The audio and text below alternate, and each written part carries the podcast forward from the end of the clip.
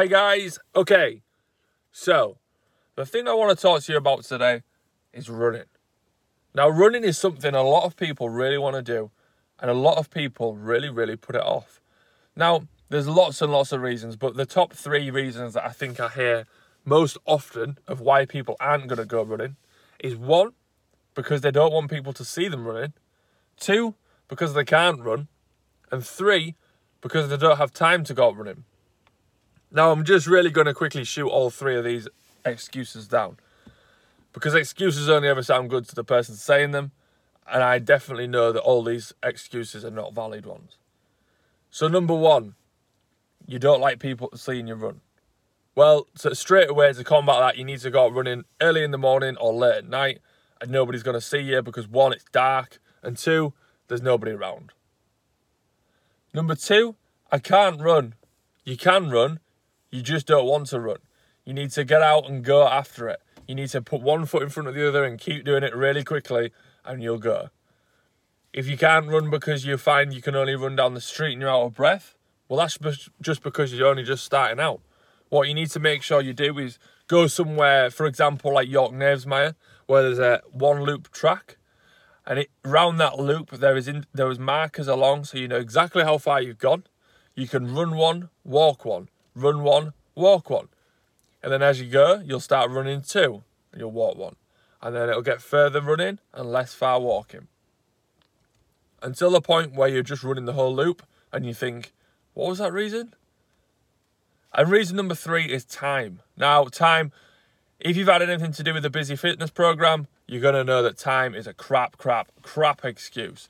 Because, especially for running, all you need to do is walk out your door and then run. So, whatever time you have, you can fit it in. If you've only got 15 minutes, just do shuttle runs. Make yourself exo- like totally smash it, rest. Smash it, rest. Do interval training. Really push yourself through it.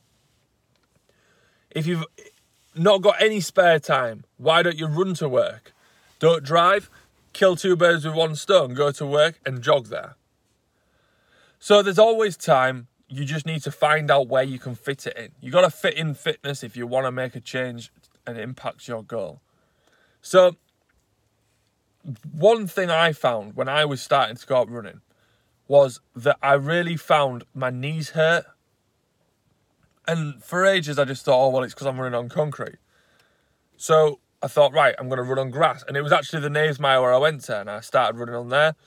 But then it started getting really boring because it was just going round in one loop. Seeing the same people, walking the same dogs. And I thought, right, I'm going to go try and go somewhere else. So I just mixed up the places I went. I just found different places that I found were suitable for me to run. I didn't really get much knee pain. And then what I found was the more I went running, the less my knees hurt. And it was just because my body wasn't used to it. I wasn't kind of I wasn't a runner, so I wasn't set up for running. I was lifting weights, I was to be honest, not stretching. I wasn't doing the things I needed to do to help my knees. So by running, by gradually building up the impact that was going through my knees, they became stronger and they didn't hurt. And then I ran further and further and further. Now, I was never a person who wanted to go out and run a marathon, but I just ran because I quite enjoyed getting out and just kind of having that open open road to have a clear mind. But what I found when the boys were in hospital, so anyone doesn't know, when my sons were in hospital for quite a long time, everything kind of stopped and I couldn't go and lift weights because I needed to be with them. So what I would do is in the time I had either between classes or between work, I'd go out for a jog. Now, because it was for such a long time, my, my running actually got really good and I just went further and further and further. And I thought to myself, after all of it went um, back to normal, I kind of thought, I can tell what's going to happen now, and I'm going to ease off the running because I don't. It's not my main priority. I, I, I much prefer doing other bits, and my running is just kind of it just complements it. and It just builds up my fitness in a different way. So what I made sure I did was say, right, at these points, which would be the same points as what I was running before when the boys were in hospital, I'm going to keep running now. If I've got time between a class, I'm going to go straight out. I'm not even going to think about it. I'm going to get a run done and I'm going to get back.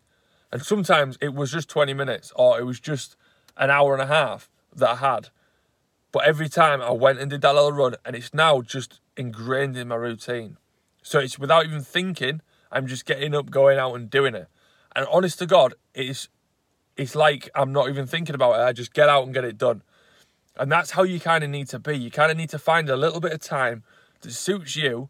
So whether you're a morning person, you like going out first thing, or maybe after work, or even lunchtime, find that time, whatever it is you've got, and just go out and get something done.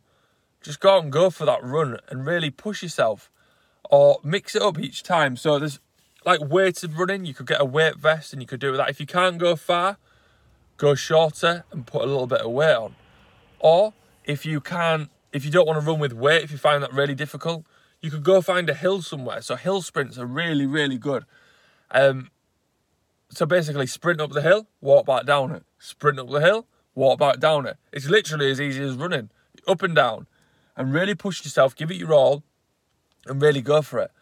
And then when you go for a run next time, a long distance run, you will notice and you'll feel the change from doing these little things and getting these uh, little sessions in each day and making that effort to get out and work on your weak spot. So if you're running and you find that you're getting really out of breath really, really quickly, then just slow the pace down.